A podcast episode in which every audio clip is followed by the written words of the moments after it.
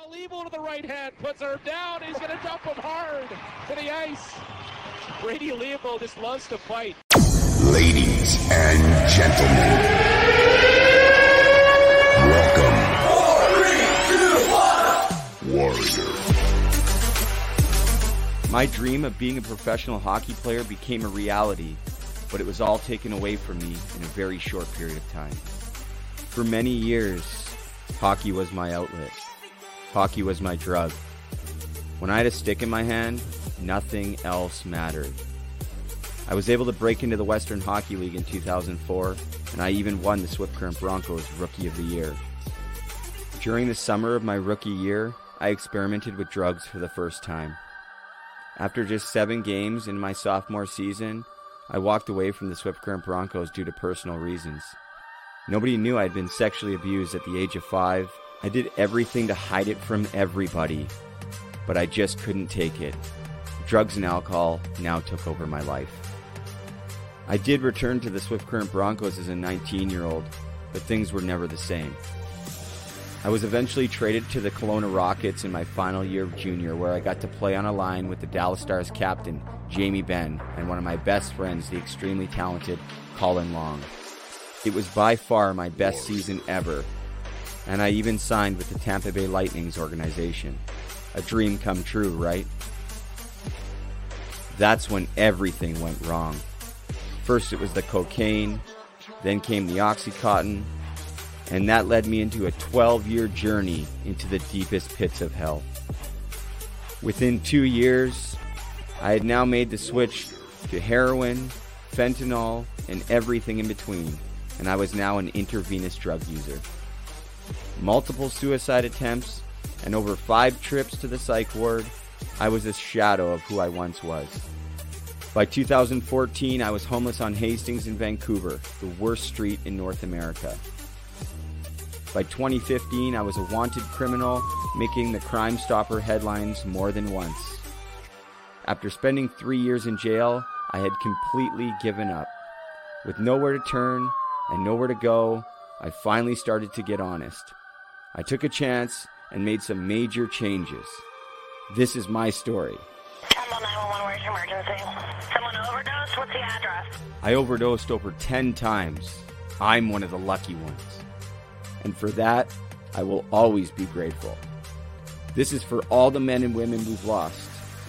Matthew Lazinski, Mitch Fadden, this one's for you. My name's Brady Leavold, and I've been to hell and back. This is the road to recovery. Grateful, oh yeah, able, oh yeah, I'm stable, oh yeah, no. Oh What's yeah, going on? Welcome. Hockey to Hell and Back, episode number 89. I'm Brady Leavold, coming at you live. If you're watching live, thank you from Muskoka, Ontario. Beautiful, snowy, cold Muskoka, Ontario. If you're listening after the fact or watching wherever you're taking in this content, thank you so, so much. Been having a very emotional day today, an unbelievably great day, but my emotions have just been pouring and pouring out. Um, I got to stall a little bit here in the beginning, guys, because Kevin's having a little bit of issue with the link. We hope that he can join us here shortly, but there's some things that I want to cover. I'm, like I said, I'm having one of the best days, but a very emotional day. And sometimes this happens, right? Um, for me, anyways, with the things that I'm working through myself, with the conversations that I'm having with people who sometimes are in crisis, who are struggling, family members who have lost a loved one.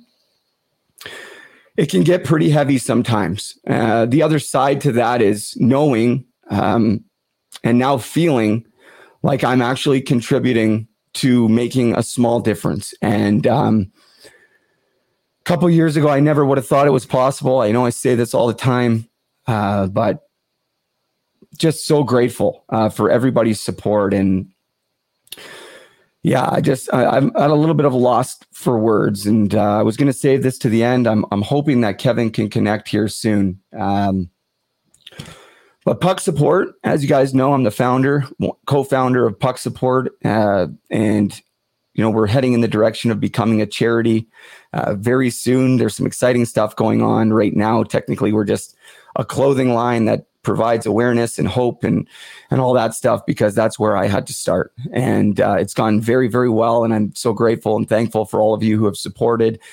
It's just another thing that's gone so much better than I could have ever expected. And now we're ready to take it to the next step.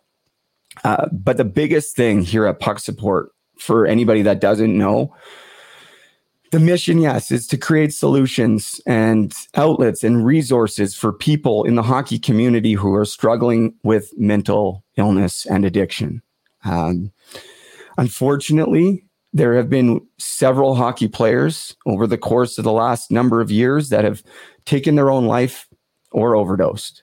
And if you've ever watched my show or anything that I've done, I'm sure you know this, and it's you know it's very close to my heart and very close to puck support is making sure that all of those that we've lost are never ever forgotten. And so I'm currently in Gravenhurst, Ontario, and there is a great four on four pond hockey tournament that I've been waiting since I moved here for it to happen. And because of COVID, it hadn't happened. We weren't sure if it was going to happen this year, but we got the green light the other day. And so I registered a team. I'm going to try to hold back tears as I say this. And the first person I called was Matt Thompson. If anyone's watched this show, you guys know he's my ride or die, my best friend in the entire world. And the individual that shared the story of his friend Matthew Lazinski with me, and that was the very first hockey player that I had heard who had passed away of a fentanyl overdose. And shortly thereafter, I found out that my friend Mitch Fadden, who is beside him here on the wall, Matthew and Mitch, they died two weeks apart, both of overdose. Matt and I didn't know each other before he made that phone call after listening to my first podcast. And since then, we've become best friends. So I called him and I told him we were going to put a team uh, in the puck support tournament co- or that four on four tournament. And of course, he's going to come down and, and now we're going to build the team out. And what does that look like? And, and we started to talk and uh, some suggestions came down the pipe. And one of the first suggestions was a guy by the name of Zach Clark. And Zach Clark was Daniel Miner's best man in his wedding, his best friend. Daniel Miner is here. And Daniel Miner's friends and family have become like family to me and a big part of puck support. And Zach is going to represent Daniel in the tournament. We have some other great people playing. Stuart Smith from Abbotsford Fire Chief just got word he's coming out. That's right. We got Brody Curbison, Brody Curbison playing Cam Reed, Jason Cook.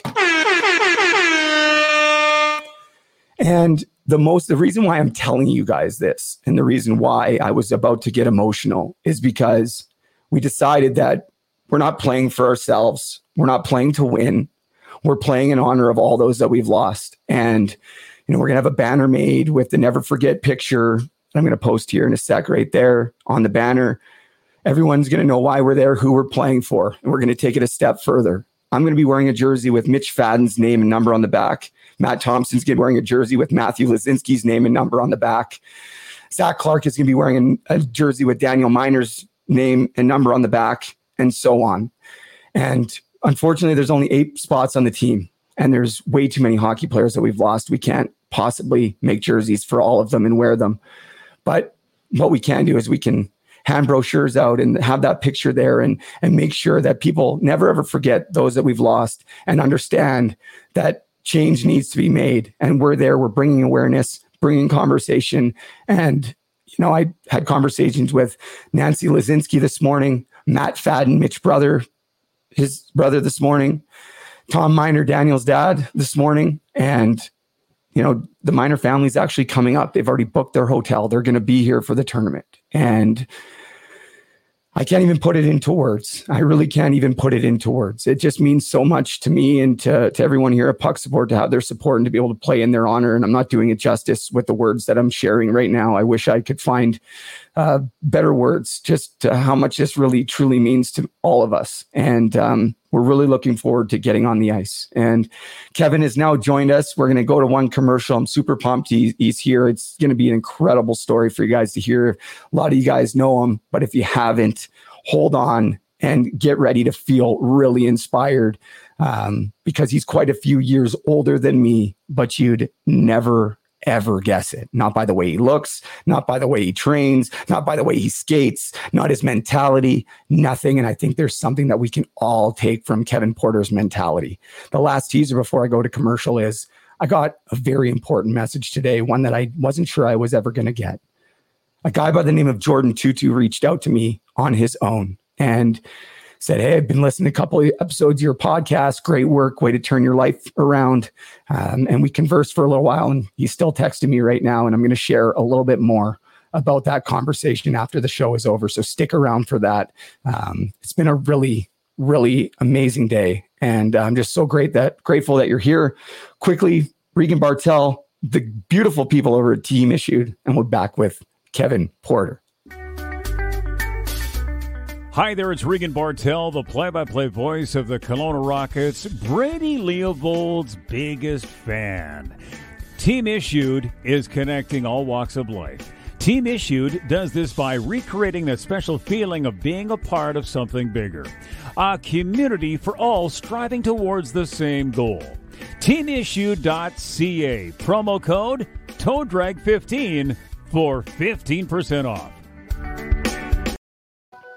Thank you to Regan Bartel, Jesse Paradise, everyone over Team Issued. Been with me since day one, even when nobody else believed in me. Jesse Paradise, Team Issued, Regan Bartel, you guys did. Thank you. I'll never, ever forget. But let's get to the reason why you guys are here. I'm really excited about this one. I'm not even going to try to go into his story because I want to hear it from his mouth directly. I am three episodes into his docu series and I got my dad hooked on it now and my dad's a retired firefighter. This guy is an active firefighter who stopped playing hockey at a very young age because of some life traumas. Life happens. Some tragedies happen and life went in a different direction. And kevin porter turned into a firefighter a paramedic giving back wanting to be that person to give back to the community after all that he had been through, after a horrific accident at work where he, I can say, I haven't asked him, but I'm sure he, life, I know life flashed before his eyes. I'm not sure how close it was to losing his life, but it was pretty damn close. And in the midst of all of that, in his 30s, am I right, Kevin? Shake your head. In your 30s, 40s, 40s, he had an epiphany and it was I'm going to get back to hockey. And I'm not just going to get back to hockey. I'm going to go back and I'm going to I'm going to play pro hockey. I'm going to do anything and everything that I can do to get there and I don't care who who says what or this. I'm just going to put my head down and I'm going to work. And I've been watching this guy for the last year and a half and I'm not the first to say it. I won't be the last to say it. I have not seen anybody anywhere, especially in the hockey community, do and continue to do what Kevin Porter has done and does every single day, day in and day out. And to me, it's so much more than just about hockey. For me, for him, maybe it is, but for me, it's so much more about hockey. And we can all learn so much from Kevin Porter. So, for without further ado, guys, let's do it. Let's bring him in. My man, Kevin Porter. What's going on, buddy? Good evening, Brady. How are you, brother? Oh man, I'm I'm doing so well today, Kevin. Thank you for asking, and uh, honestly, man, thanks for being here. I'm a no, thanks I'm for having me. Really I'm a, I'm a big Kevin Porter fan, dude. I'm a big Kevin Porter fan for so many reasons, and um, you know, I I honestly, I'm gonna I'm, I'm break the conversation right open. I don't think you're getting enough recognition. I know there's a docu series. I know there's newspaper articles. I just don't think you're getting enough recognition for what you're doing, and I, my hat is literally off to you, man. And if you guys haven't seen what he's doing, follow this guy on social media. Just go check it out for five minutes. It'll it'll make your head spin. So, Kevin, tell us a little bit about yourself, man, and and where your love for hockey originally maybe got started as a kid. Oh, so I mean, I, I grew up in Kitchener, uh, huge hockey town, right between London and Toronto, a massive hockey hotspot. Um, Kitchener, Waterloo, Cambridge, Guelph, whole surrounding areas is a real hockey hotbed you know, I played my whole life, and uh, basically to sum it up, you know, I was I was a little guy growing up playing, and I was um, maybe too small for the AAA team, um, not fast enough at that. Well, I was speedy, but definitely on the smaller side. Um, so you know, it, it is what it is. When you're growing up, some kids grow fast, some kids, uh, you know, are, are, are, late bloomers, and I would definitely say I'm a late bloomer in more than one way. But uh, uh, you know, it, it, just it just didn't happen for me when I was a kid. I played double A uh, growing up, and then when I was 16, had uh, my nana died um, of cancer, and three months later, my mom got killed in a construction accident. So between that happening, um, there was a bunch of us cut from the double A team and sent down to the single A team, and you know that's enough of a an ego bruiser at that age, and for any uh, hockey player, boy, girl, really at any age, right, to get cut, sent down can be very demoralizing. Um, but it's how you react to it, right? It's not the end of things, right? As I've obviously proven. Um, and then, and then, you know, just dealing with the trauma of losing my nana, who basically lived with me and my sisters and my mom like our whole lives. Having two moms, I basically lost two moms within three months. Um, you know, at the time, my mom was a single mom, raising myself and my my two sisters, and you know, we went to visit my father. My my dad didn't live that far away, and we'd see him on weekends. But you know, I mean, it, it was just very challenging growing up, and and then you know that kind of carried over into high school, and as you can imagine, I wasn't. Uh, exactly the uh, grade A student because I just I couldn't focus on school. My mind was always like, you know, thinking about her, thinking about my nana, um, the only place I wanted to be truly was at the gym or on the ice rink. Um, and then that's where I took out a lot of my, my frustration. And I tried to channel it to, um, you know, in, in, a positive light um, instead of, you know, going down the other road, which unfortunately some people fall victim to. Yeah, and that's a that's a huge point, right? And that's something that I noticed right off uh, in I think maybe the first episode of the docu series. I think you may have touched on that. Is how easily it would have been for you to maybe go down a darker path. Maybe not easy in the sense where you could go do it, but just with all the things that it kind of compound in a short amount of time at a young age, that's enough to send anybody off kind of the deep end and, and maybe go down the right wrong path. Was there something that you were able to attribute why you didn't or was there an influence or or was it just the fact that you were able to kind of stay focused on on what made you feel good naturally by working out or playing hockey or those things i, I guess i always had the feeling of never wanting to disappoint those that i lost you know like mm-hmm. i had this idea that they were floating above me spying on me all the time at least that's what mm-hmm. i tell myself and maybe they still are i don't know but mm-hmm. uh, you know so i was always really cognizant of, of you know what I was doing and how I acted. And you know I started working when I was I mean I've had two jobs since I've been 13 years old. And then when mom passed away I, I, I had to work extra because you know it was my two sisters my dad my stepmom and my stepbrothers. So now we had four kids in a semi-detached right? If if I wanted extra things to buy or purchase or do or go anywhere I kind of figured I better pony up and work for it because the money's got to come from somewhere. And that was just, you know, me working. I worked at, you know, Canadian Tire. I was working as a doorman in Kitchener when I was 17 years old. So on the side on the weekends, because I was a, a, bigger kid, like I was working out like crazy. Um, and I was always into martial arts and kickboxing. So I, I had that, that side of me as well, but I, I, I was always constructive with it, you know, and I always tried to, like, I think I worked so much that like I didn't actually party a lot because I was always in the clubs working right? Mm-hmm. Like in my teenage years, my late teenage years. So, like when I quit the club scene working and I was able to go out with my buddies, I was like, uh, whatever, man, this is lame because I've been doing this for four years as a bouncer, mm-hmm. right? So I, I didn't really have the big party um, growing up that a lot of kids would. I was working to make money, to do other things, and, and keep my brain and you know my emotions in check and do do things that are constructive. So. Was there a time, Kev, like maybe through that, like where there was a period that was maybe more challenging than others, where you can reflect back? And and was there ever a time when you think it could have went worse for you, or were you just you seem kind of like the guy that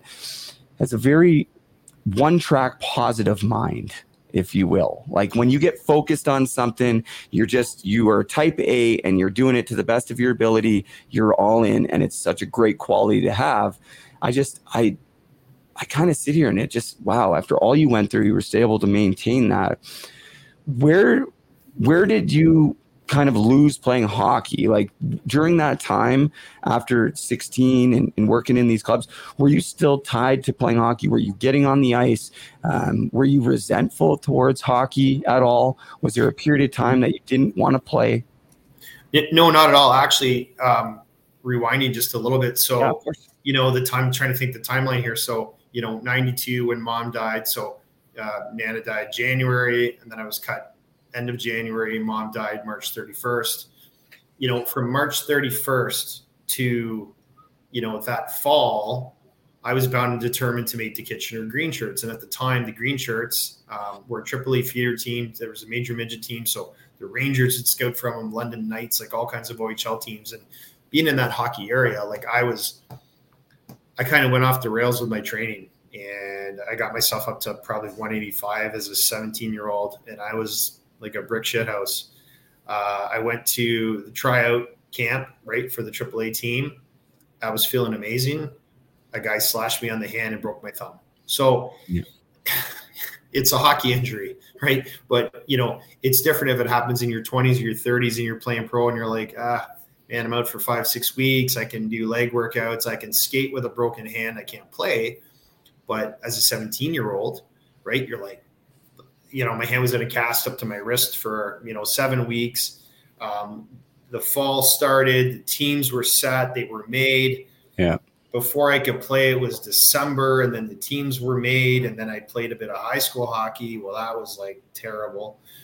And I just became really dis not disenchanted, but I was I just started to move in a different direction. And then, you know, then it was, you know, I started working, um, started doing construction work during the day and then I was working at night and going to the gym and then life just gets real busy and then I decided I needed to go back to school. And then now I'm starting to think about, you know, you're going into more of a survival mode versus like, oh, I want to go play a game, which yeah. you know, it really hurt me because I really loved the game, but I, I, I couldn't focus on it because, you know, I was getting a bit older and I'm like, I gotta have I need a plan here. I, I don't want to do landscaping and construction um, at the time, right? Some things have changed now, but I didn't want to go that route. I had other objectives, right? So, in a way, I was trying to avenge, I think, my mom's passing a little bit of my nana's passing by, you know, um, I wanted to be able to help somebody, and I always wanted to be a, a paramedic and a firefighter. And so that's what I set out to do. Yeah, and I, I, think it's you know, and you mentioned that in your docu series too, is you alluded to kind of why you you went in that direction, right? And, and your mom died in that tragic uh, construction accident, and and now you put yourself in the front lines to help people, and uh, you know you've been a fireman paramedic for years. Tell us a little bit about that that day when you you go into the fire and and you got your partner on your back and and and you're going down the door your captain's behind you and that was a big moment that kind of changed your life and put you on the path that you're on now right kev? Yeah absolutely. It was um it was in 20 it was 2010 i've told the story so many times you think i'd remember it but it was it was 2010 it was just before i met uh, my wife and it was a Sunday morning. I was on the treadmill at the fire hall doing a workout, and, and so I was warmed up. I was ready to go, and uh, we we got a call. There was smoke in the area of the firehouse I was working at the time, and went for a drive. We came across you know a house full of smoke, puffing smoke emitting from every door, window. Um, Christmas lights were up. It's a Sunday morning. It's early. It's just after seven, so your your instinct is you know there, there could be someone in there. So we we do what we do and you know, we went in and, and every time a, a fire team, fire service, any anytime you walk through a door, you know, you have to expect the unexpected. And you know what happened to us, excuse me, it would have happened to any crew who, that when it happened to go in that front door. And usually we make access to that alpha side and um, you know the front door. Um, you know, we we broke the door down. Uh, there were chains on the door. We broke those, and we made it two feet inside the front door, and then fell. Now, having said that, was it, you know, it had the potential to be a catastrophic. Fall injuries, yeah, the basement was on fire, but you know, we got lucky. Um, scary nonetheless, but that was enough to um, kind of push me down that path of like, okay, Um, loved the career, worked very hard to get here, but I have another career as well. I have a family. I've got other loves in life. There's a lot of ways to make a paycheck, and it it it just it changes the way you think, right? And it, it's not that I don't love the job because I love them dearly. I mean, I've had dangerous things happen to me at EMS. I've had dangerous things happen to me working construction.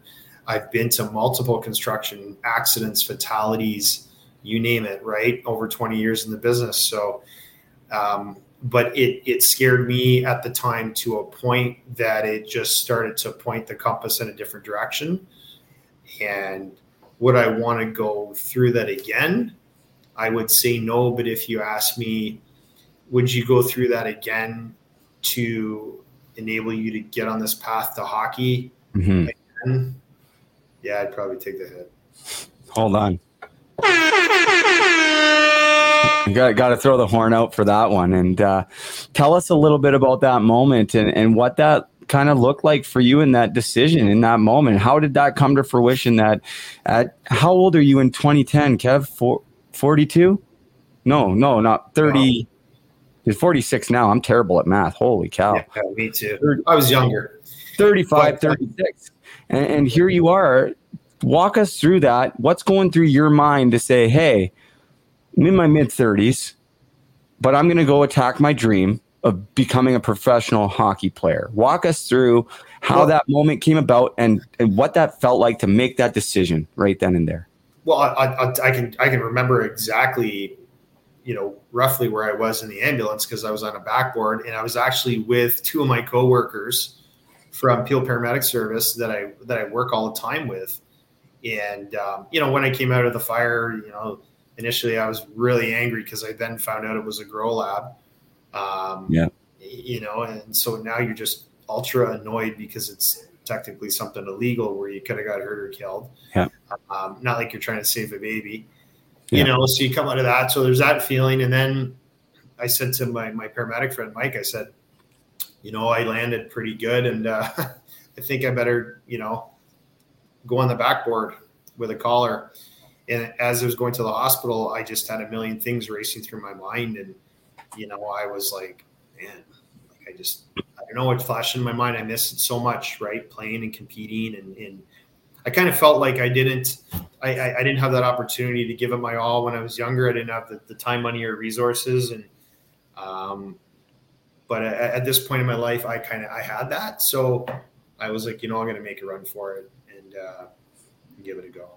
and and man, it's not like Kevin Porter was sitting on a backboard and had this one-off idea that said, "Yeah, I'm going to go back and play hockey, and I'm going to do this." You have sunk your teeth in like a 100% committed professional, and there's professionals that can't even do what you're doing. And it's it's incredible. And i really want to hear about the initial kind of start back to hockey. And and you know with this uphill battle and we'll get to you've had great successes along the way. I know you haven't got to where you wanted to go quite yet but a ton of success in this story and it just continues to grow. But tell us a little bit about maybe that first time that you're on the ice um, with the idea that you're going to attack this dream and, and how does that feel? And, and was there a moment where it was like ooh maybe this is too much It- you know what?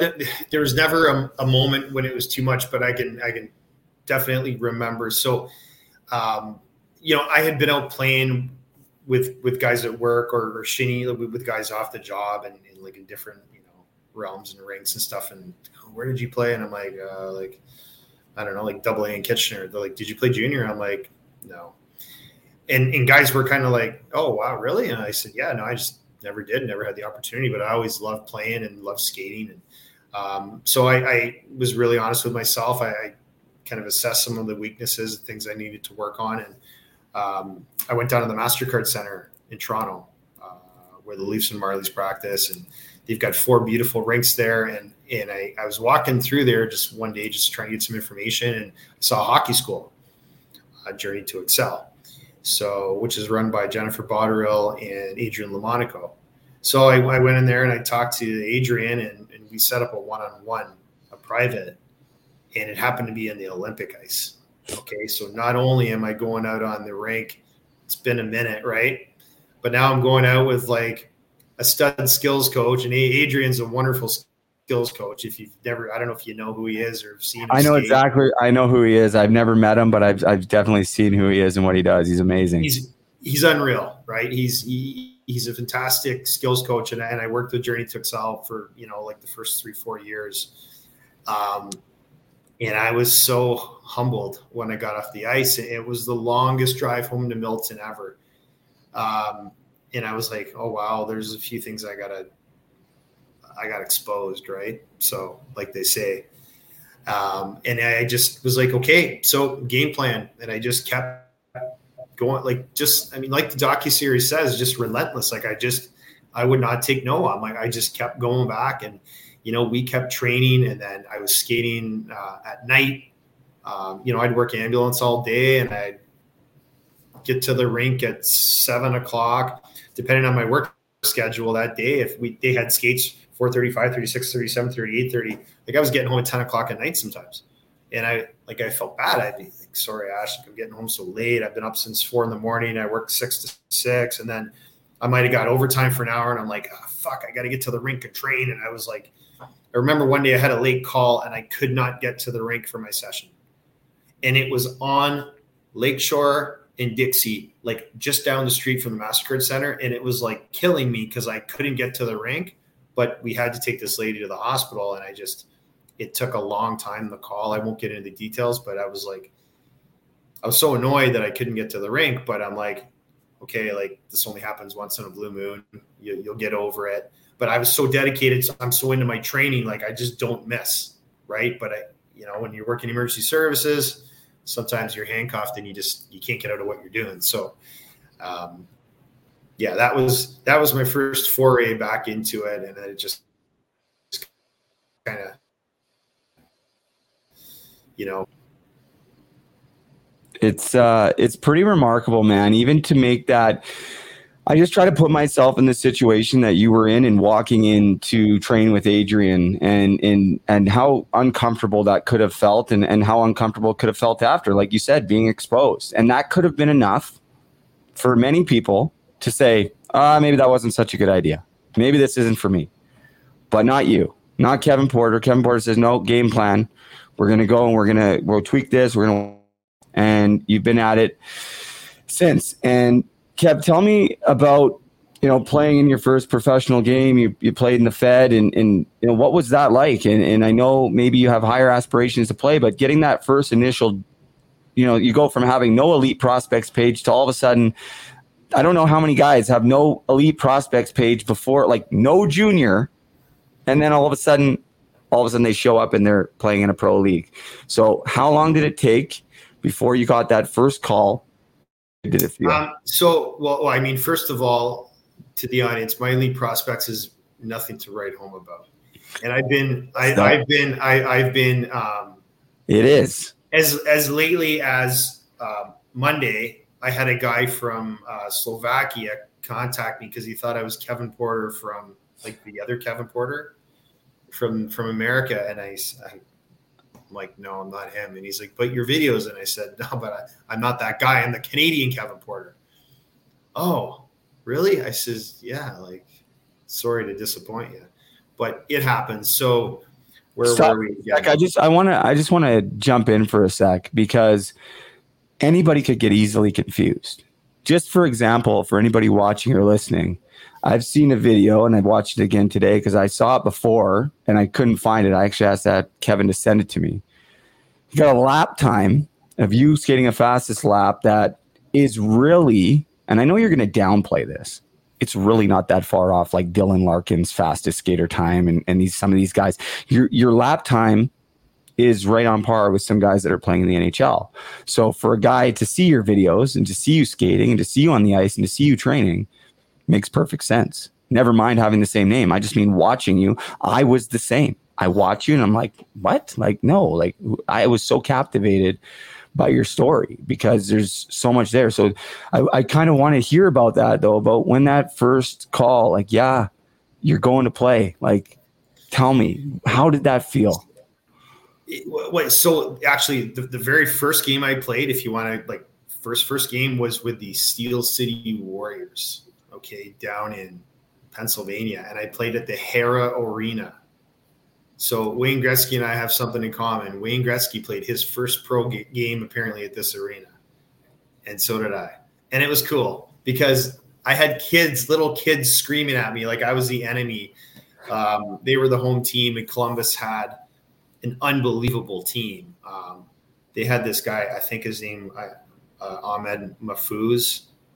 This he's a real good player down there. I, I I don't know where he is now, but they they they trounced us like they just crushed us. I hit the post in my first game. Like I, I was using a Bauer Vapor, I rang one off the pipe, and I was just like, it was cool. Um, but when I got out there, like I had heard the Fed was like such a big goon league and this and that, and it was actually pretty quick. So when I got out there, my first shift, I was like, oh shit, I better pick it up a bit because these guys were actually faster than I thought.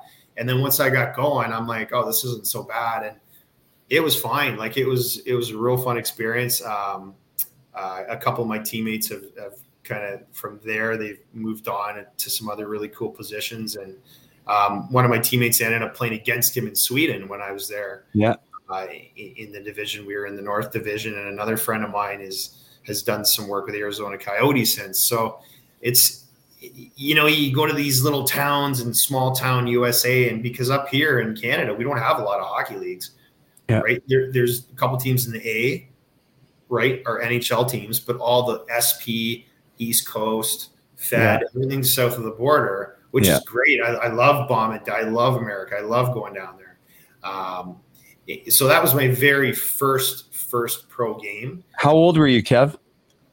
Oh man, late I'm not trying to age you, but I'm trying no, to. no, no. I, I, I actually have to stop and think for a minute because it's it's been a couple years. I, I think it was 37, Wow.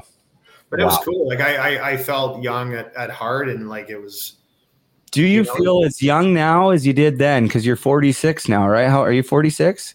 Yeah, I'm 46. I, I, I would actually, honestly, I can, I can honestly say because I've evolved as a player, I probably feel younger now. And the thing is, I work with so many young people at ambulance and fire that for me to transition to a hockey dressing room, it's like no big thing because you know I could go in the fire hall uh, on Monday when I go back to work and be working with like three other guys that are younger than me or eight other guys that are younger than me or i can go to work ambulance with like a 20 year old so like i'm 46 so like okay what do i have in common with a 20 year old well it's no different than if i was in a hockey locker room. What do i have in common with a 20 year old we both love hockey right? So like maybe i've played hockey longer but they might have played hockey at a higher level but we still have what in common. We're we're both on the same team now doing the same job or different jobs but the same mission right so i, I mean it's such a an easy transition for me and and conversely guys going from um, hockey into police ems fire you know these sorts of occupations so How how do you keep that mindset? Is there something that that works for you or that you do that allows you to wake up every single day and stay motivated? Because we can kind of there's a lot of pieces we're missing to the story that we can piece in, but you're still training three, four, sometimes more days a week on the ice in the gym all the time, and with the end goal, like you're still chasing your dreams uh, to continue playing pro. Um, you got into a couple games uh, before COVID two years ago, and you scored. You got your first pro goal too, right? And things were looking pretty good. And then COVID Yeah. kind of shut it down. Is there something that you do to keep to keep you going um, through maybe this this tough time? And sometimes it feels like you're busting your ass and you're just not getting maybe that opportunity that I honestly think you deserve. So, how do you keep going? you, know, I, I, I look, I look back and I look at you know some of the great opportunities I had. Like when I went to Sweden, there I played Division three for a year, and that was a lot of fun. I met a lot of people. You know, I had some opportunities to go back there. Um, like I've had, I've actually had some pretty interesting opportunities, but be, with COVID, like I wasn't able to go. I got invited to Russia to a VHL camp um, last April. COVID shut it down, shut it down again. So I know I'm on the right path, right? I have ultimate belief in my abilities, in, in like my mindset, my drive. Like I wake up like I'm hungry, like it's unfinished business, right? It's it's no different than a hockey team from last year. You know, maybe the, the team didn't complete what they you know what their objective was and you know there's unfinished business. And and if you talk to guys you know like, it, it's a hockey thing. Like it's you know it, it's an athlete thing. It's you know when you don't attain what you want to you know you can either just drift off into you know existence or you know buckle down and get after it. I just for me i have nothing to lose. Like i have nothing to lose. I i'm the guy that has nothing to lose but i've got a i have unfinished business and, and i got to take care of it. You know and this isn't like a this isn't like a bucket list something just for me to like you know tick off and then i'm done with it. I've got like an end goal with with hockey down the road things i want to do you know coaching skills coaching maybe scouting. I you know we'll see but i mean that all takes a lot of time. Right now i'm just so focused on becoming the best and most complete athlete player that i can and that's going to help carry over into some other areas of hockey that i'm quite interested in in, in you know moving forward but not right away I, I hear I hear what you're saying, man, and I I believe that those opportunities are there for you and will be there for you and continue to develop for you as time goes on. Um, but I, I see you train. I, I hear how you talk and the passion. There's a few there's a few comments coming coming in. I just want to get to one quickly. And my buddy down in Argentina, Matt, he's watching in the southernmost tip of Argentina in Ushuaia, Argentina. Says the story pumps me up gives me new life to train harder. Oh, Ashley, the computer is locked. Oh, you're locked out. Sorry, I can. Yeah, Still, I'm using my wife's still, computer, and it, I can it's, still see you. I can still see you. You're good. That's hilarious. There's hey, that's what we got for live live shows. That's hilarious. Thanks, Ashley, for helping out, and hello. Thanks She's in for her pajamas. You want to see her? Nope. I I saw her all over the docu series. She's great.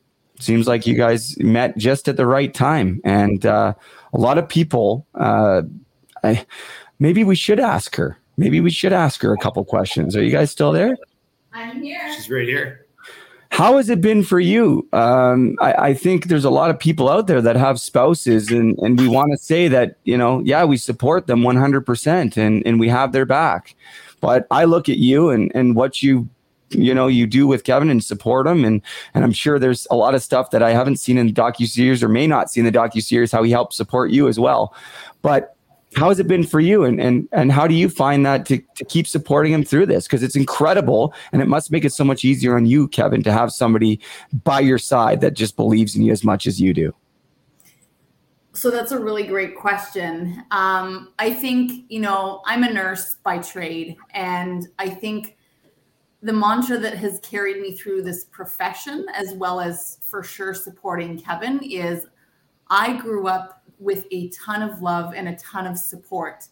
And I recognize how much other people have had taken away from them. Mm. And so if one thing I can do is give back to someone else and support someone else um, the way that I was loved and supported, then, you know, I have done something right in the world. Um, I think at the beginning, there was a lot that I didn't understand, and it wasn't necessarily for me to understand. Um, I knew I had to support him. I knew I didn't need to completely understand it, but I think as the years have gone on, um, I've grown more to understand. And I think that's only strengthened the support. And Kev has shown me a ton of support in things that I've endeavored to um, chase after in my life as well. So it works both ways. I love it, and and that's it's amazing to hear, and it, you're very lucky that you had that, and it's so awesome to know for you to know that you had that, and to be able to share that with with others, and especially with Kevin, and be there to support him, and uh, it was just so nice to be able to for me to take in as as a fan of the show of Kevin of everything that's going on, and to kind of see because before seeing the docu series, all I saw is him training, and you don't get to whole a whole lot of inside look at least i hadn't seen it and to see the supports and and all that goes into it, it it's pretty incredible. And um yeah i'm just kind of like i'm super excited to see where this goes and i told you this off the air like i don't know what i can do to help you but i am i'm there kicking down doors with you every way because at the end of the day man like i see a guy that at the very least deserves to be recognized and to, deserves to get an opportunity. And and that's all that anybody can ask for right? And you know you may not like me saying this because you're in the midst of living out your dream but kevin your place in hockey buddy i believe it's not so much as a player but the impact that when you are done you will have an impact as a player don't get me wrong. But when you are done when you decide that the dream as a player is over for you whenever that may be i hope it's not for a long time. Whenever that may be, Kevin, you will have a significant impact in the hockey community, however you want, because you have the capacity to inspire and and lift people up. And you know, Kevin, maybe you don't make the NHL, but maybe you can be a part of multiple people's stories to help them get there um, through the things that you've learned. And and I hope I Kevin, I I don't get I have not given up on your dream, not even for one second.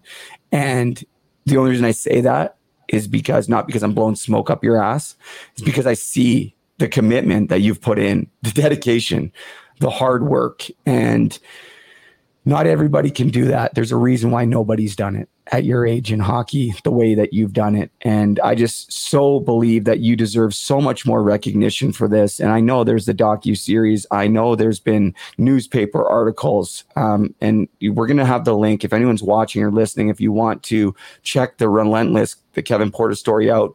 I'm going to have all the links posted in the stories in the podcast audio. It'll be click and go and watch. And I encourage all of you guys to watch it for so many reasons, not even just based. It's a great story of a, a guy chasing his hockey dreams. There's so much more in there that we can all learn from. And yeah, man, Kev, tell us a little bit about your skills coach. I, I love I love the relationship that you guys have. That must make things uh, going to the rink every day uh, I see him walking in with funny hats and you guys fighting on the ice a little bit, playing around. Uh, tell me a little bit about your relationship with your current skills coach and how much that means to you. Yeah. So um, after the Toronto Sun uh, article there, I, I, was on the, the ice again at the, the MasterCard Center at the time it was called. It's now the Ford Performance Center. And uh, I was out there with my skating coach, Vanessa Crone and Eddie Choi walked in, and, and I had Eddie on my social media, and I knew he was a hockey skills guy, and and he's up in the stand, and he starts yelling down at me like, and I'm like, hey Eddie, and it was like we knew each other forever, and then. Um, once I got off the ice with Vanessa, he he came in the room or he knocked at the door and I said, "Hey, come in." And that's how we actually met. So we actually met like handshake at the rink, at the Leafs pad at uh, at their practice facility, and uh, you know, I just said, why don't you come out sometime and, you know, we'll see what you got. Right. And, and we were just, we just clicked so well. And, um, you know, he wanted to show me some things and, and I, I really didn't know if I wanted to have like a skills coach or somebody out with me all the time. And, and Eddie started coming out with me and I would go out with him and help him with some of his stuff.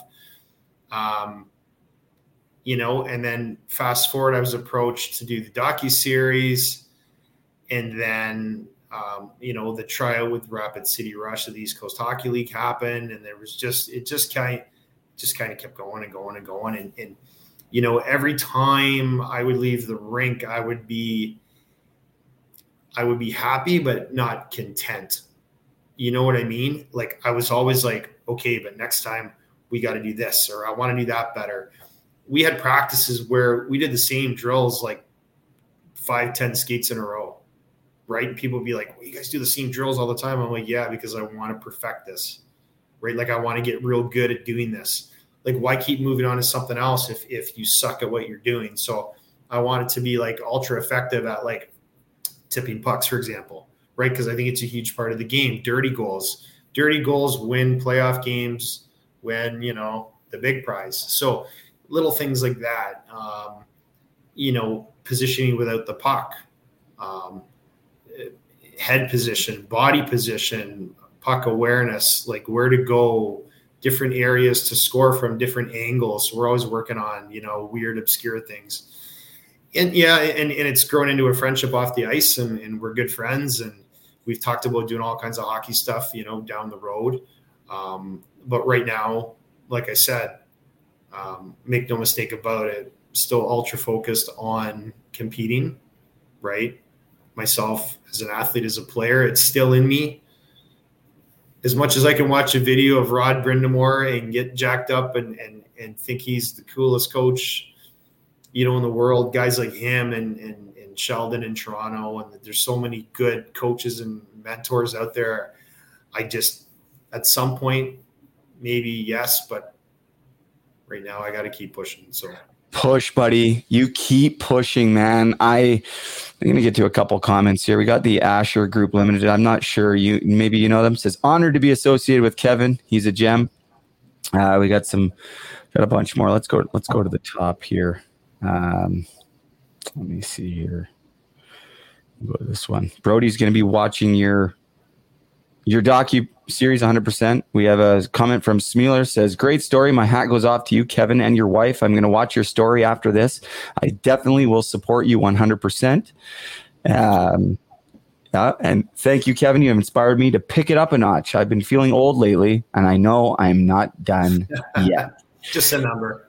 It is right, and I think that that is a very important thing through to understand here. Through at least for me, f- to sit back and watch what you've done, what you take on consistently, um, out of just pure passion and drive. And you know, I've like much like my buddy Matt watching, saying that you know I've been feeling old lately. I'm I'm 34, and for the last 10 years, I've felt I've I've almost made the excuse in my mind like, oh, I'm getting older, my hockey career is over, so I don't need to train. I don't really need to take care of myself.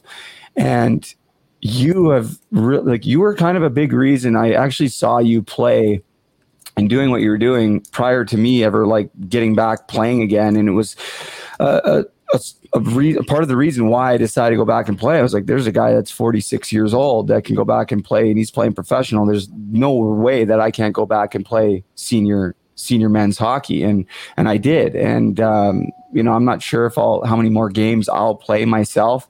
Um, but I'll tell you it was unfinished business. I ended up scoring my first goal in 10 years after being homeless and addicted and all that stuff. And and uh, it was a big moment for me. I you know I remember and excuse my language for everybody watching after there's a video of it. I, it's a senior men's game and there's people in the stands and stuff you got to pay to get in. Not a huge fan but I remember being at center ice I'm just like fuck yeah. Like I screamed it, like you can hear it. I never celebrated like that a day in my life, even when I was playing junior or pro. But it meant so much more just to know that, you know, that there was some unfinished business that I did go back and, you know, sure, it's I'm not gonna get to where I ever got to. But for me, it was just the fact of getting back on the ice and being part of again. And I think, you know, being able to watch you, man, it inspired me, and you continue to inspire me. And uh, I'm I am going to do whatever I can to help you. I want I would love to get you up for a game in Maxville with my with the senior team. My best friend Matt that I was talking about at the beginning of the show. I've already talked to him about it. He owns the team.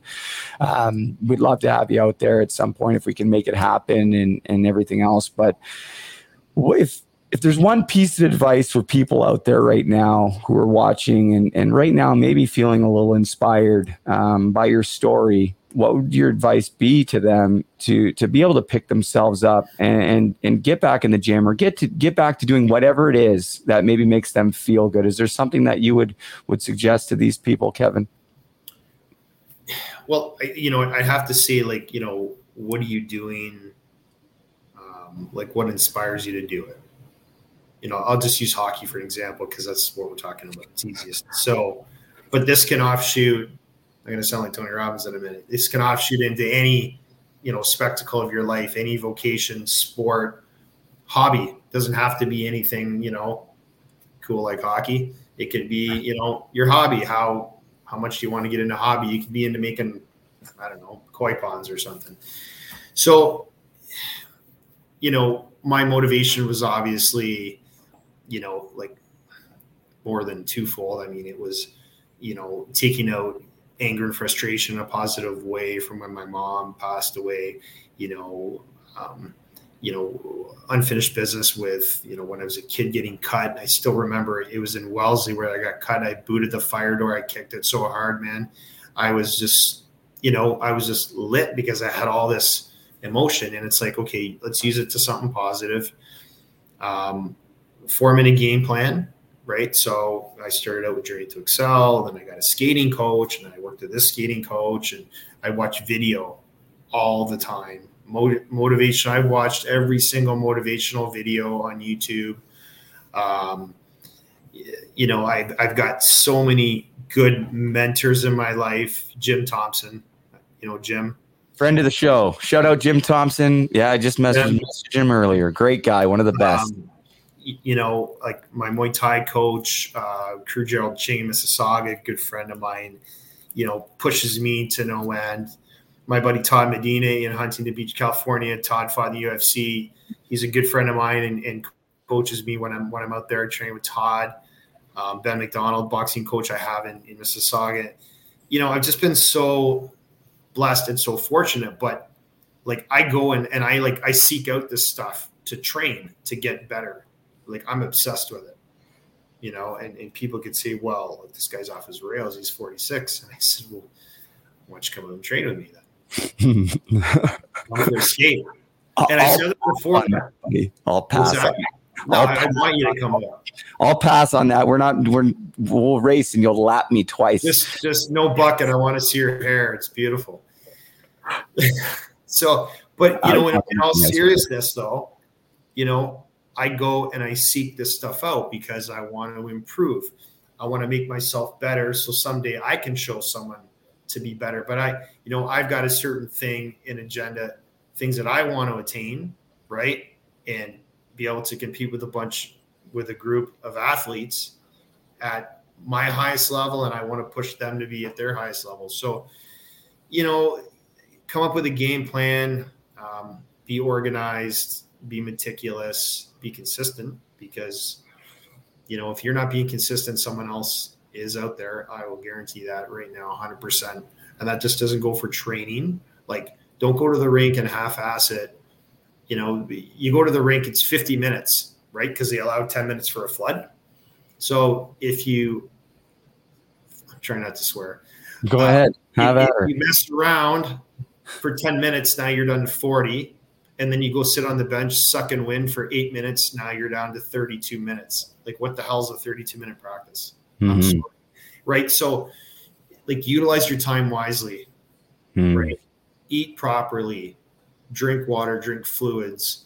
You know, I'm a BioSteel guy, so I say BioSteel. Drink, like, rehydrate, right? Before, during, and after your workouts. So you're you're already recovering for your next workout, or you're you're recovering, you're you're training your body to recover with the meals. Like, there's so much to it. It's not just you know, it isn't just like one thing. So, you know, if you're going to do it, be all in. You know, figure out a way and, and ask people for help. You know, Mm. and and you know, I guess uh, you can't do it on your own, especially hockey. You know, like if I didn't have, you know, um, Ash supporting me and, and Eddie Choi and Jim Thompson and my Muay Thai coach and you know even the people I go to for therapy. Like I go to physio every week, and not because I'm broken, coaches and scouts, but to get to repair, Mhm. right? To to prime me so I'm ready. Yeah. You know, um, a friend of mine, Matt Nichol, would say the Shout best out rehab is Matt Nichol. yeah, I was best, plug him. best. What's that? I was just gonna plug him when you said BioSteel, and that's why I put the picture. Right, Matt Nichol from BioSteel. Right?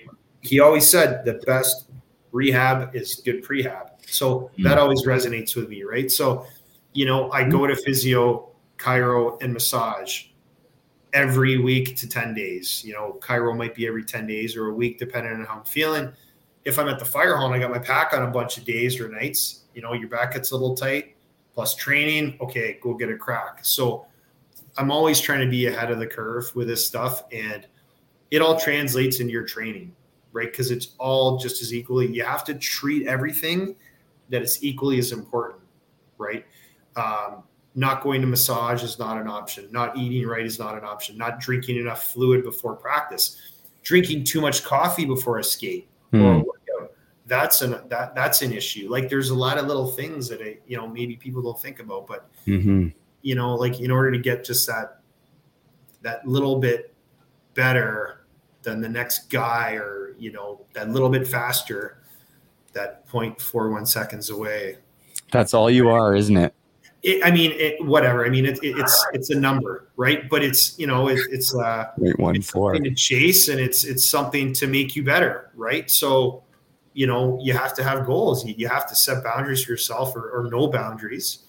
But you have to have an idea of, of where you want to be. Like, you know, like it would be of no service to me if I just said, "Well, I, I don't really care how fast I can burn around the ice. Like, who cares?" No, like it's really important. You know, maybe next time I try it with a puck, right? Because that's a real game situation. But so is back checking without a mm-hmm. puck, right? So like everything's important. So That that's still to me when I watch that video of you the fastest your your lap time there. I watched it probably ten times there, showing everybody that was around me like, you guys got to watch this. You just come watch this for a second, and and you know, and I you see the clock average like thirteen point five six seconds, or something. And I just laugh. Like I laugh. Like I played professional hockey, and even in my prime, I don't think I was. I think I was maybe fourteen or just under whatever, but not not even close. Like, and it's it's remarkable, and it you know how maybe you know we've got a few minutes left here, Kev. Like, how much progression would you say that you've seen in your development, not just as a hockey player, but have you actually become faster since all of this? Um, are you slowing down, or are you getting faster? Like, how has it been, and and do you find it more challenging at your age, um, or or is it just a mindset and you just keep plugging away and you feel uh, like a young buck out there? yeah, I actually feel, uh, and I'd be, I, I'm telling you the straight up truth. Like I'm, I'm the best I've ever been, and, and I'm, I'm getting quicker. I'm training differently. Like, but here's the thing. Like I've been a firefighter for 20 years. You're a professional firefighter. You, you're like we're occupational athletes. We need to be in the best shape ever. I go from, you know, 200 pounds to my gear on 250 plus carrying equipment. I go from 200 to 300 pounds in like five minutes. Yeah. So, you know, I- was already in shape. I did firefighter, the firefighter combat challenge for 10 years, ah, I was going to ask. bodybuilding Ontario for 10 years. Like my whole life has been about training and being in, in the best shape that that's humanly possible. Right. So for me to switch to go the hockey route, you know, I had to cut down some of the hypertrophy work. I had to increase speed work. You know, I've always done Muay Thai and kickboxing, so I ramped that up again. And, you know, it's, I- think different athletes have different plateaus, if you will, and, and peak. Like you look at guys that have played in the NHL or still playing, like, you know, you look at a guy like Jagr, Yeah. right? And what he can still do at, at 50, it's incredible, right? Um, it blows me away when I when I watch this guy play still, and I'm like, that's amazing, right? So, you know, not comparing myself to that guy because we we absolutely do not have the same hockey mo whatsoever. But if you're just sheerly talking about athleticism and age, like Yeah. a lot of people can do it. It's just a matter of if you put your your your mind into it, and you got to put your whole mind, body, and soul into it. It's not like it's it's all or nothing. And, So I'm continuing to get quicker and, and faster, and uh, I'm also very meticulous with skate blades, with with equipment, with What are you using for blades? I Can't tell you. Why? No, I use step steel. I use black steel, step steel. I use a quad zero cut with a, a five eighths. Yes, five eighths. Me too. Me too. But it I'm depends on you know, like um, in the summer the ice becomes softer, so I'm gonna Yeah. sharpen them a wee less. yeah. um, you know, like I, I used to use true skates, and then I found they were getting a little heavy for me, so I switched to CCM. Um, but now there's even a, a lighter skate out on the market, so we'll see. You know, know. it's, it's, everything's constantly evolving, so you gotta you gotta be up on this stuff. So It's uh man, I'm just I'm still I'm I'm honestly blown away by just by who you are and what you've been able to achieve and I'm excited to see where your journey is heading and I you know I just want to reiterate uh, to you like and I know it doesn't matter what I say or what anybody says you're not stopping for anything but man please man just keep going dude because you're inspiring so many people um do have a question here uh, from my buddy Josh up in Kingston It says hey Kevin what is the biggest benefit from firefighting to directly translate into hockey for you Well, you know, for, uh, I would say, you know, physically speaking, you know, the overall and and and don't kid yourself. Not every firefighter works out in the world. Most do because I mean, it's it's on you. I mean, you want to go home at the end of your shift, right? Guys drop from heart attacks all the time in the fire service throughout North America and the world. Um, you know, it's on you to work out. We we have the time. We're given the time. Um, so it, that helps me translate to hockey. But I, I think one of the big thing too is is sometimes the camaraderie between um, and not necessarily always crews, but on you meet and work with so many different individuals. And a hockey team, you know, as we've seen through COVID, especially with um, you know um, call ups and, and, taxi squads and guys getting sent down and, and salary cap things, and it's a constant juggling act for these for these teams. And, and you're always it's like a revolving door lately with players and athletes um, and it's getting to um, gel with other players. I would say is one of the biggest things because, you know, you know, it, it's no big secret. Like, not everyone in a hockey locker room are best buddies.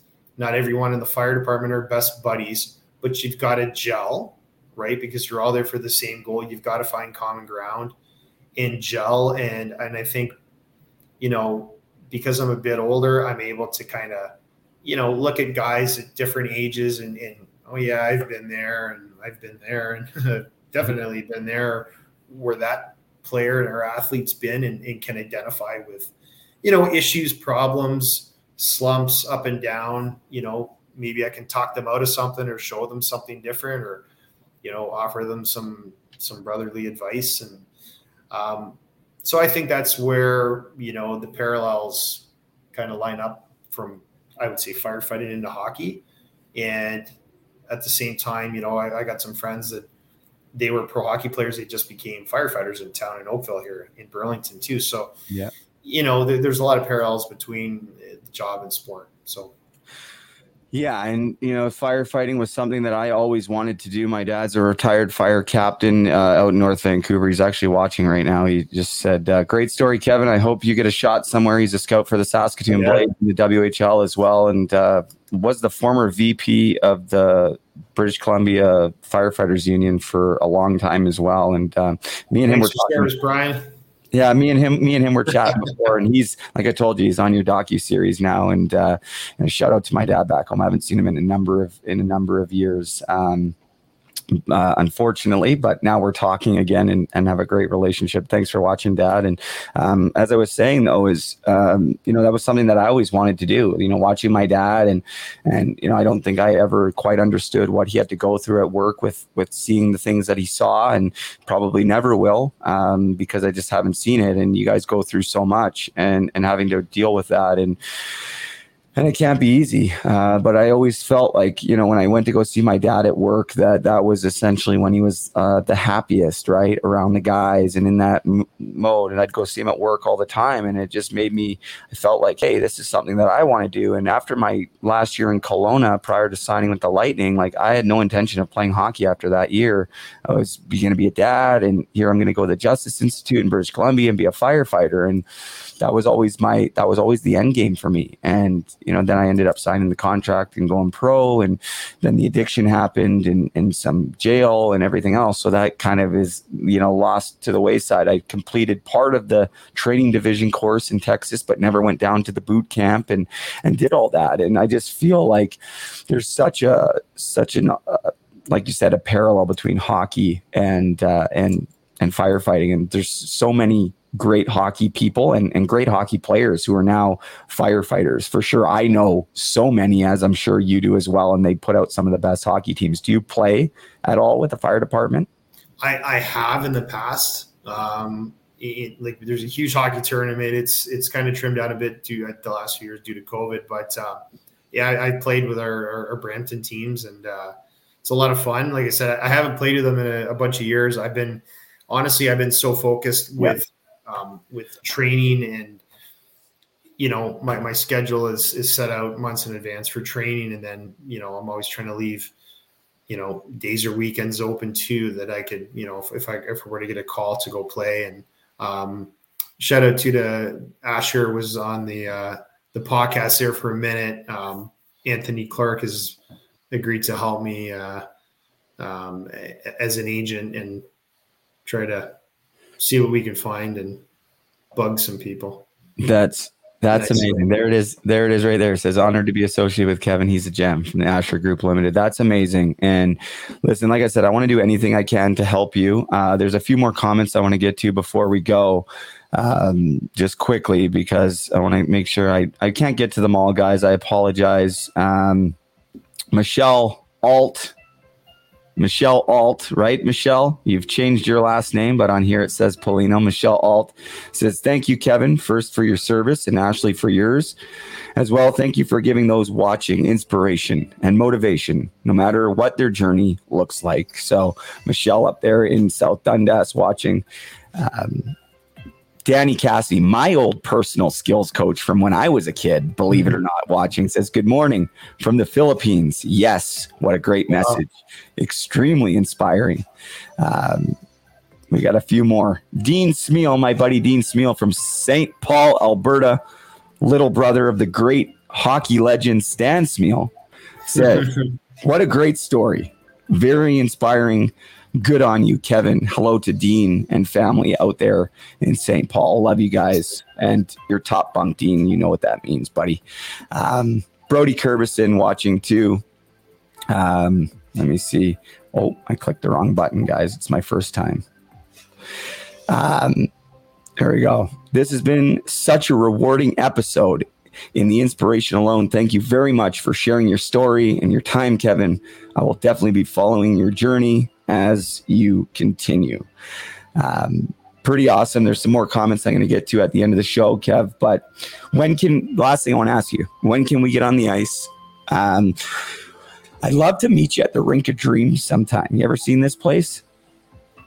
You know, I just caught something on social media about that today, but I didn't really look into it. I was Yeah, it's a uh, it's a beautiful backyard rink in North York, and um, the family, the the Weiss family owns it. Have been so kind and, and generous to me. I've been down there in the summer for the roller rink. I've been down there for a couple times in the winter, and uh, she messaged me. She just messaged me yesterday. They're back uh, from Miami, and uh, I'm going to be heading down there soon. While I'm Oh, on the wait a second. Maybe I have. Did they play ACDC maybe video? Did Pavel Barber go there? yes, Oh, yes, I've seen it. It's got they've got the music and the lights. yeah. You've been there though. No, I I have. Oh, sorry, I lost you here again. Uh, You're there. You're there. I, You're I, there. I'm sorry. I have seen this. I have seen this. It's it's unbelievable. yeah we're gonna we're gonna we're gonna make a time. I'll figure out a time when we can get down there and i'd love to get on the ice with you man. And um, i know we're talking about this four on four, four tournament. I don't i'm sure if you can get up here for it or not but um, you know we'd love to have you. We have uh, one more spot open and and yeah and so you know the the invitation is open to you if you'd like to join team puck support. And even if you ever want to come up or want me to come down i'd love uh, to have the opportunity to hop on the ice with you and and uh, just share that space, man, because you have an incredible story, dude. Sorry, the computer froze again. It, it times out after. Oh, there we go. There we go. Sorry, technology. Uh, yeah, that that would be incredible. I know that weekend that the tournament's on. I'm actually at the fire hall that weekend, Okay. but I'll see what I can do. No problem. Hey, we're going to be doing it every year, anyways, and we're going to be doing lots of other stuff. Um, but I can't wait, man. I can't wait to get you on the ice. And I know there's Brody. I know he's cut- chimed in a couple times. He said he would love to share the ice with you and, and learn from you. And and uh, there it is, right there. Says I'd love to just get out and skate with you to watch your skill and try to learn a thing or two. So, um, Well, not a big dangler. I'm just. I'll, I'll just. I'll be honest. You know, I, I I'm not a big dangler. So you don't need to I'm not be. going to show any fancy dangles, but you know everything we work on. Like I said, when I when I go and train, everything is geared towards game situation. Like I, I play left wing. I, well, I can play all three positions, but I primarily uh, I'm a grinder. You know, I'm a I'm a fourth line grunt grinder, third line fast hit. Do you want to know what I tell every single kid that I talk to that wants to make it in hockey? Is yeah, you need to have skills, and you sure you need, probably should be able to put the puck in the net or do something. But if you want to have a successful career, do all the things that nobody else wants to do. Very few people, Kevin, will will be a top three forward on an NHL team or even an American League team. right? It takes so much more than just people dangling or scoring goals. And the, listen, there's people that I was essentially more skilled than or had more points than. And I'll tell you, even if I didn't go down the life that I went through addiction, their hockey careers still would have went further than mine and they did. There's guys that i watched that were essentially maybe not in the same conversation as me at one point right and others. But they they carved out a path for themselves to do all the little things right to do all the things that people weren't paying attention to. All the stuff that you've talked about tonight you've shown in your videos and your docu all the stuff that people aren't practicing. So stick with it buddy. It is going to pay off for you i have absolutely no doubt you, you know, when I was in Rapid City at the main camp there a couple years ago, there were two drills that were my absolute favorite. I'll just touch on these two. It was one was a puck race, a two man puck race, like basically sprint the whole length of the ice for the puck. The other one, probably my most enjoyable drill, it was a penalty killing drill. I love killing. Like I love like you know, you get anxious, like you're out there, like the anxiety, you're like, shit, it's five on four, it's five on three. Oh my God. I got to play triangle here. I got to play a box.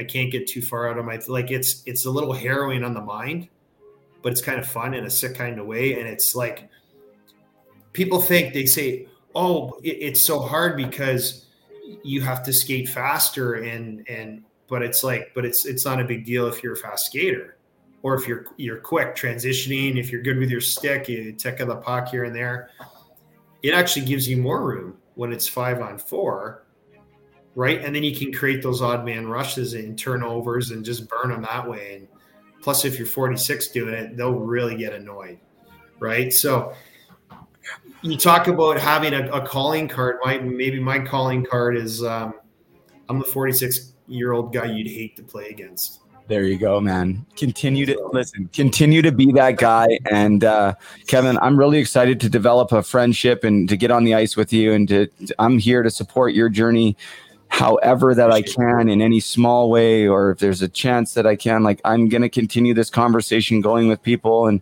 I can't promise anything, dude. But if there's one person, if there is one person that I've ever come across that deserves a chance, it's you, Mr. Porter it's you and uh, I believe in it 100%.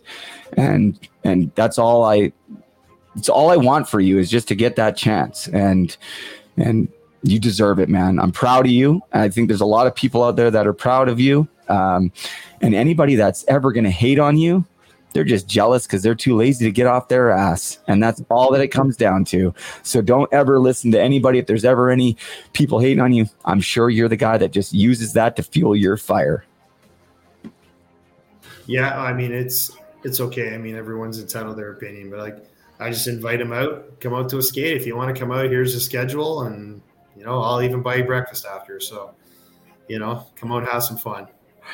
Oh, I love it. I love it, man. You're you're such a great dude, and and thank you for for what you're doing. I don't even think um, you maybe even have a, an idea of how many people you you've inspired, and and will continue to do so down the line, man. That it's just it's incredible to sit back and watch. I'm a huge fan. I'm a huge. Yeah, I, I, really I really appreciate you having me on and taking the time. And you know, another time too. I, I just want to say too, you know, the mental health, um, what you advocate for and what you've been through, and, and it's it's very touching to me. I've we, we could go on another whole conversation about that and some other things I've been through in life with my sister and um, some suicide attempts and things like that. And you know, it's just maybe we'll say that for another day. But I, I need you to know too that what you're doing is very is massively important in the community and, and, not just for hockey players and athletes, but for for anybody, right? Because um, everyone goes through tough things and and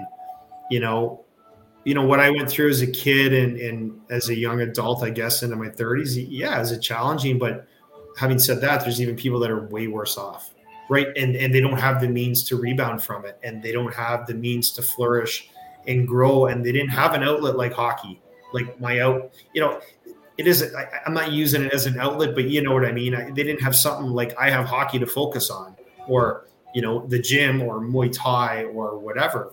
There's a lot of people out there that they don't have that right? So the coping mechanisms um, were there for myself, and and you know you bring a lot of things to light with your with your work, and, and I really appreciate that too. So That means a lot.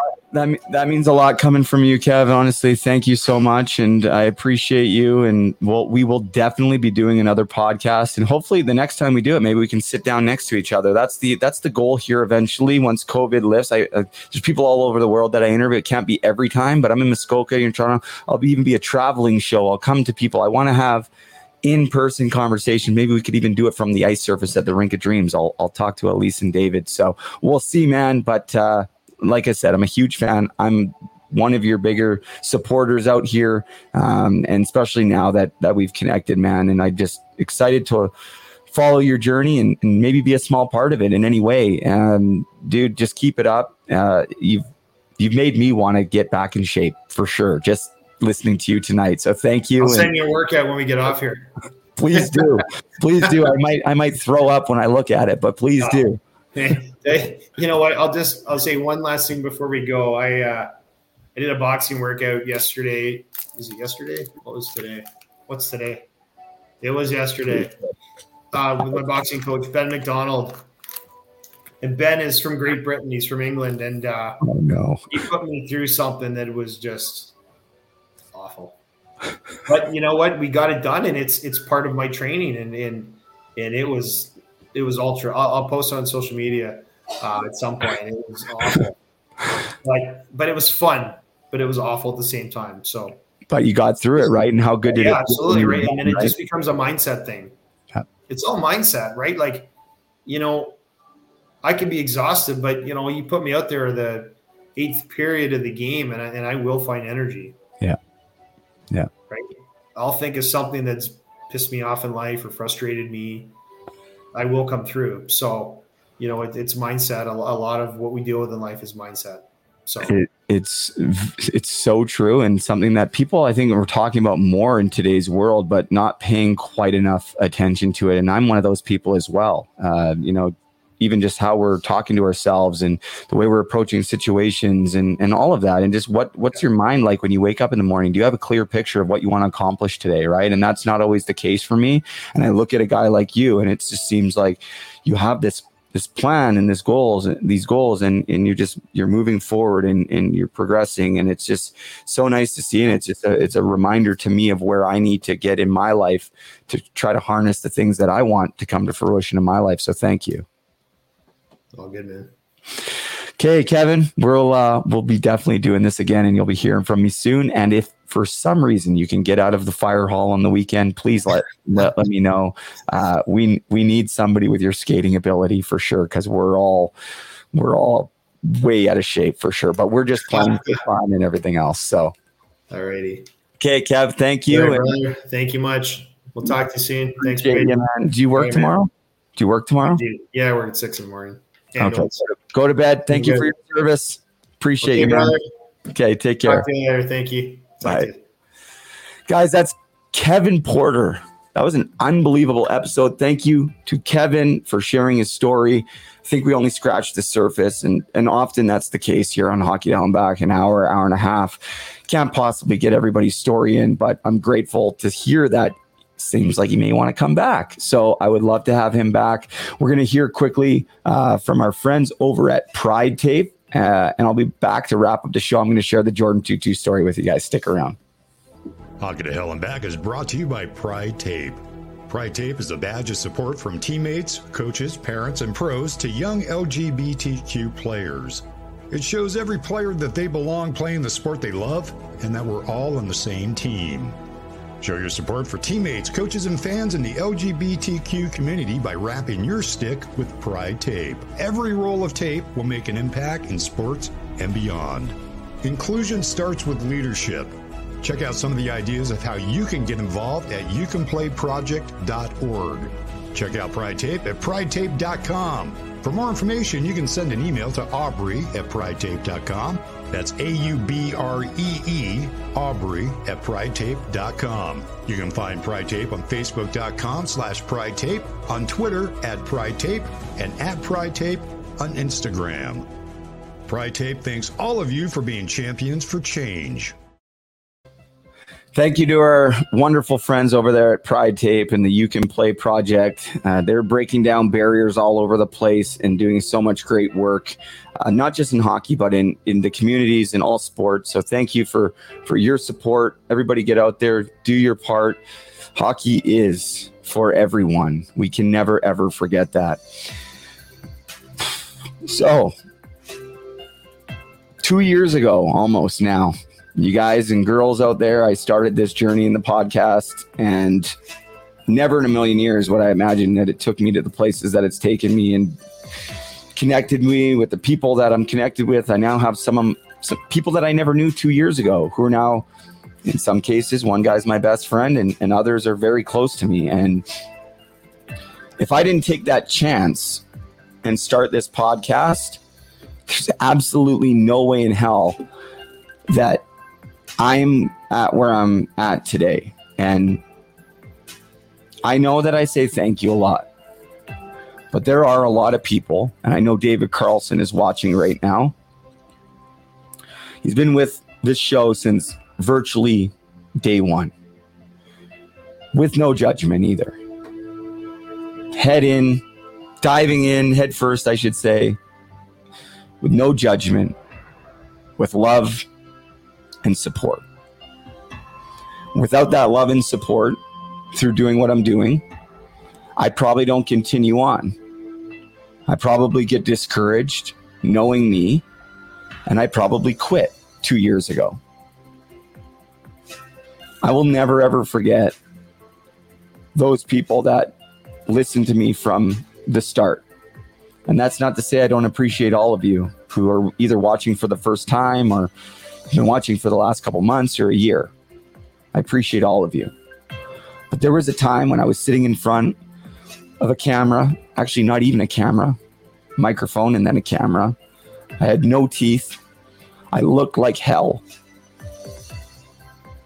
And I was talking probably a little bit crazy. But you guys stuck with me. And I'm just unbelievably grateful. Because today, I have more in my life than I ever could have imagined. I don't have a lot of money. I don't have a lot of material things. But I have real relationships and friendships and support networks and passion and drive. And maybe more than anything, I have a purpose. And that's why I've been able to stay clean off all the hard drugs for almost two years. Today is February the 3rd. By next podcast, it's probably going to be February the 8th. February the 8th, I'll be two years clean off all hard drugs. A lot of people know that I've used cannabis through my recovery. I can't lie. People could say what they want. But for two years, I have not used any hard drugs. I've not stuck a needle in my arm. I haven't done any of that. And I never thought it was possible be possible to ever get through that.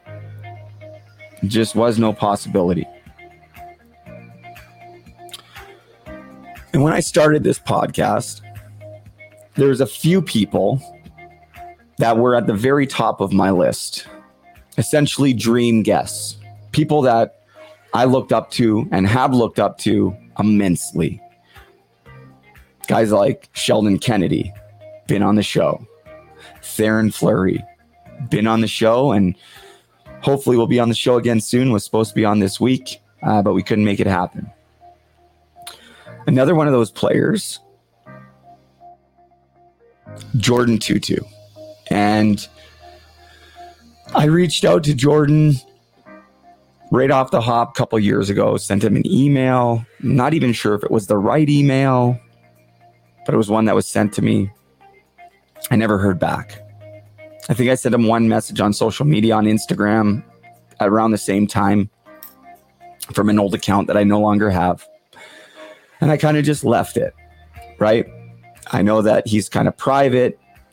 I then found out about seven months ago that my friend Adam Scorgie, shout out Scorgie Productions, Adam Scorgie, the best hockey documentary filmmaker. They make other stuff too, but as far as hockey documentaries go, there is not a better team in the business than Adam Scorgie and his guys.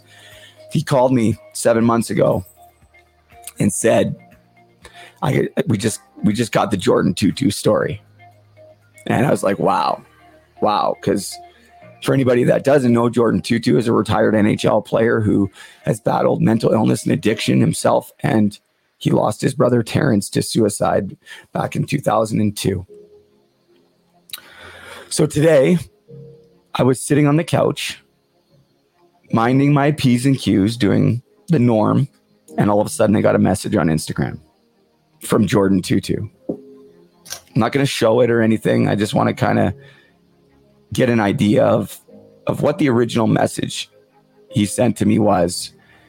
And for me, this was a huge, huge turning point for me.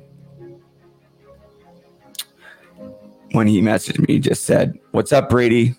Listen to a few of your pod pods. Good stuff, brother. He said, It's awesome how you've changed your life. We went on to talk about some other things and anyways, after the first message, and I told Susan and other people that I wasn't going to tell anybody this story because nobody would believe me. But for anybody that knows me, I have a hard time keeping stuff in, especially these days. So I got this message from Jordin Tootoo around 12:30 today, I guess it was. And was really excited. I was wearing this shirt right here that I'm that I'm wearing today, and and I went into my room this morning uh, and and just grabbed a shirt. I haven't worn this shirt. I've maybe worn it twice in my life. I didn't even know I still had it. The long sleeve. I'm usually in a hoodie, but I grabbed this shirt and I went upstairs. I get a message from Jordin Tootoo. Now, shortly after, I was going live on Instagram with Nick Davis, former OHL Ottawa 67's draft pick who has been open about his addiction and different things. And we were going to go down to the wharf where the four on four hockey tournament is that I was talking about earlier. So I could kind of show and say, hey, this is where the tournament is. Meanwhile, I'm super excited that Jordin Tootoo has been messaging me, right? Full disclosure, I actually responded like a total fanboy to him and had to unsend messages, and he laughed and called me a gong show. kind of funny, but I don't do that often. But that's how much I look up to him. So here's Susan and I are in this parking lot, and I'm about to get out of the car to go do this live video. Now, my phone was in my lap, and I went to reach for my phone. I'm going to put my camera down a little bit here. And I went and reached for my phone, and my shirt, my shirt was flipped up like this. Just kind of sitting like this. And I reached for my phone, and I look down, and I see this. And I look at, sorry, hold on. I'm trying to get it so you guys can see it. Try not to show you guys my fat stomach here, although I am losing weight. Terence Tootoo was actually in the shirt that I was wearing, and I looked down and I looked at Susan and I said, I don't even think we could tell anybody about this story because they just simply wouldn't believe us. And it may not sound that like that wild, but this is the only piece of clothing that I have personally that has Terence Tootoo's name on it. And I haven't worn this shirt in like six or seven months. And I grabbed it today, put it on. Shortly thereafter, got a message from Jordin. And then I got the courage after a few hours of texting back and forth with him to kind of share with him what we're doing here at Puck Support, honoring those that we've lost. In fact, Jordin, we've, we've been honoring your brother, and I wasn't even sure if you'd be okay with it. And so I sent him a picture of me with the shirt flipped up and sent it to him. And you know what his response was? That's awesome. Where can I get a bunch of those? And you know, I've got a bunch of messages from from him now, and, and like, I don't know. It's just a pretty pretty profound story the way that it happened today. And for me personally, Jordin Tootoo is somebody that I've been honestly praying about having just an opportunity to talk to him, not even on this podcast. For me personally, selfishly, I would love to talk to Jordin Tootoo because I just look up to him so much, so much. And today that happened. And sounds like eventually he's going to be a guest on the show once his documentary comes out too. And who knows? Who knows? Maybe he maybe he wants to be a part of puck support. Maybe that's maybe that's a dream. I don't know. But to get that message and to get messages from from anybody throughout the day of encouragement and and lifting me up, it it means a lot to me. And whether it's Jordin Tootoo or a young hockey player that's 10 years old that just recognizes what I'm doing and, and they take the time to reach out, it certainly means a lot and it keeps me going. I know that nobody has to spend their time watching this show or sending messages or, or doing any of that stuff. And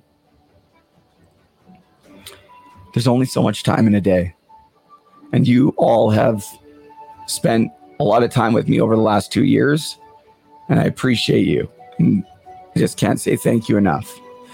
I'm really excited for the future, the future of Puck Support, the future of this podcast. And I have hope for the future of people, for mental health, for addiction. It's an uphill battle. But I do have hope. And I believe that the solution lies in each one of us the people in our communities helping each other. That's where it starts. I challenge you all to go out of your way, albeit tonight if you're watching live or whenever you're hearing this, stop. Go out of your way to be of service in some way. Doesn't have to mean doesn't mean that you have to be buying somebody something it could be something non monetary, but go be of service. Do something nice, do something kind, do something to lift somebody up. And if you see somebody struggling, don't kick the mother down. Don't point the finger. If someone's in an addiction, don't call them a loser or this or that or they're no. Why don't we stop and ask why? What can I do to help? What can I do to help?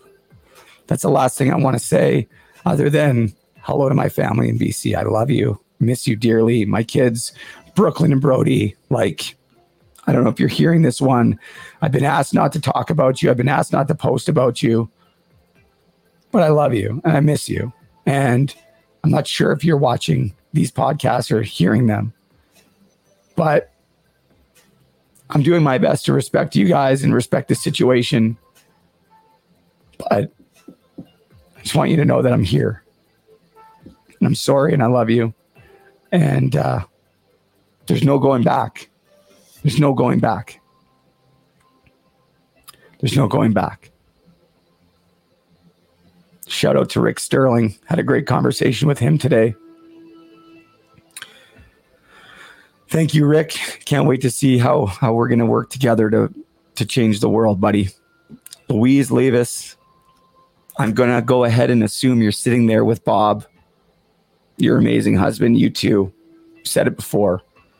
I don't know where we would would have been without you guys as our neighbors growing up. Thank you for supporting me in the show. I love you guys. The last comment I'm going to get to is Michelle Miner. Everything happens for a reason, Brady. Keep being you. Good things happen to great people.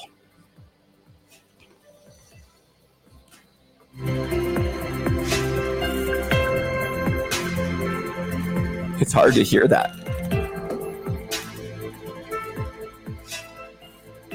Anyways, guys, like I said, go be of service. Do something for others. Do something for your community. Be kind to one another. We'll see you guys back here during the day now.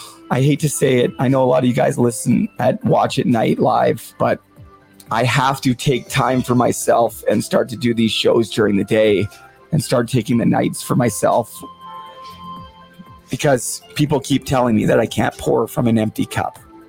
So it's time to start listening. So stay tuned for the new schedule. There may be one or two night shows or something going on, but we're going to try to do it all during the day. And uh, if you can't watch live, you can always watch the replay or listen to the audio after. And if you are watching, please press that like button. Please press that share button. If you're watching on Facebook, please go over to YouTube, subscribe to the channel. And if you really liked it, tell your friends about it. That's how we that's how we spread the word here. Anyways, guys, we'll see you guys all next episode.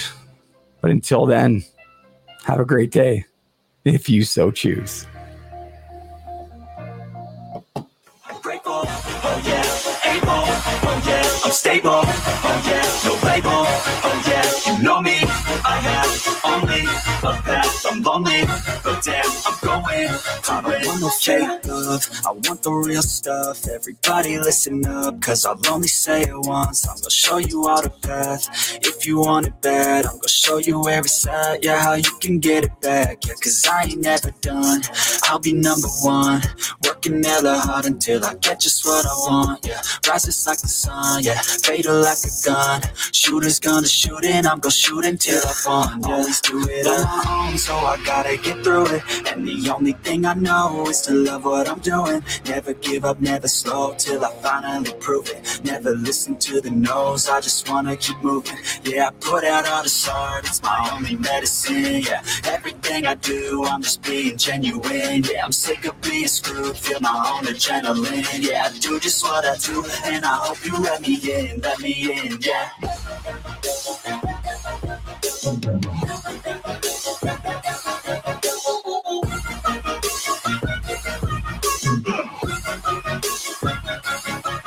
grateful, oh yeah, able, oh yeah, I'm stable, oh yeah, no label, oh yeah, you know me, I have only